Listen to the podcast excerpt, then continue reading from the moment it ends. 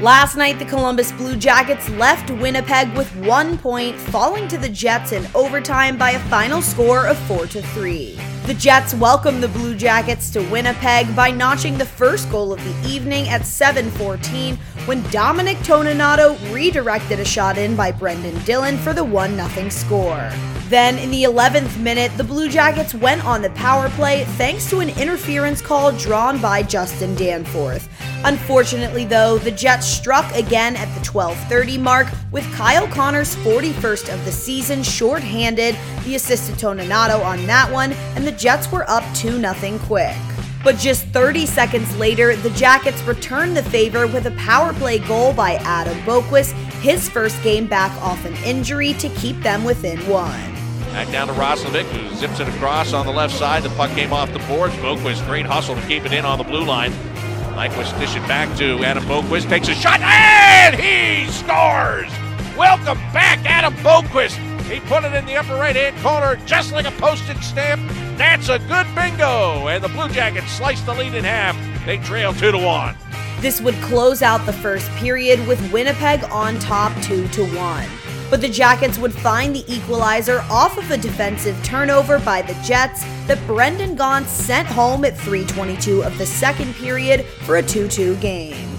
16:43 to go here in period number 2. Blue Jackets high slot. There's a shot and a score. Going, going, Gaunce. Brendan Gaunce ties this game at 2.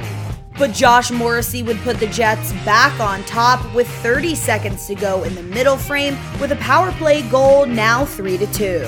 The puck drop signaling the start of the third period at Canada Life Center, and the CBJ would control the shot board this period, topping the Jets 14 to 11. There wouldn't be any action until the final minutes of the game when the Jackets pulled Merzlikins and the Jets put away an empty netter. But the call was on the Blue Jackets side last night as the goal was reversed because of a Jets penalty that sent Josh Morrissey to the box for two minutes on a slashing call. This proved to be a game changer when, in the last 14 seconds of the game, on the Blue Jackets' third power play of the night, Oliver Bjorkstrand notched his 23rd of the season to tie the game up at three and sending this exciting game into overtime. 19.4 seconds left. Sean Kuraly on the faceoff. And the Blue Jackets win it. To the blue line. Voracek across for Werenski. Shot save. Rebound! Score! Good golly, it's Ollie! Oliver Bjorkstrand with 14 seconds left in regulation buries it, and the Blue Jackets have tied this game at three. But the excitement would come to an end 21 seconds into the extra five when Nick Ehlers got the game winner for the Jets, securing two points and their 31st win of the season. After the game, head coach Brad Larsen shared his thoughts on Jack Roslovic and Patrik Laine's return to Winnipeg. Yeah, I think they settled in just fine. It's a it's a strange day for them.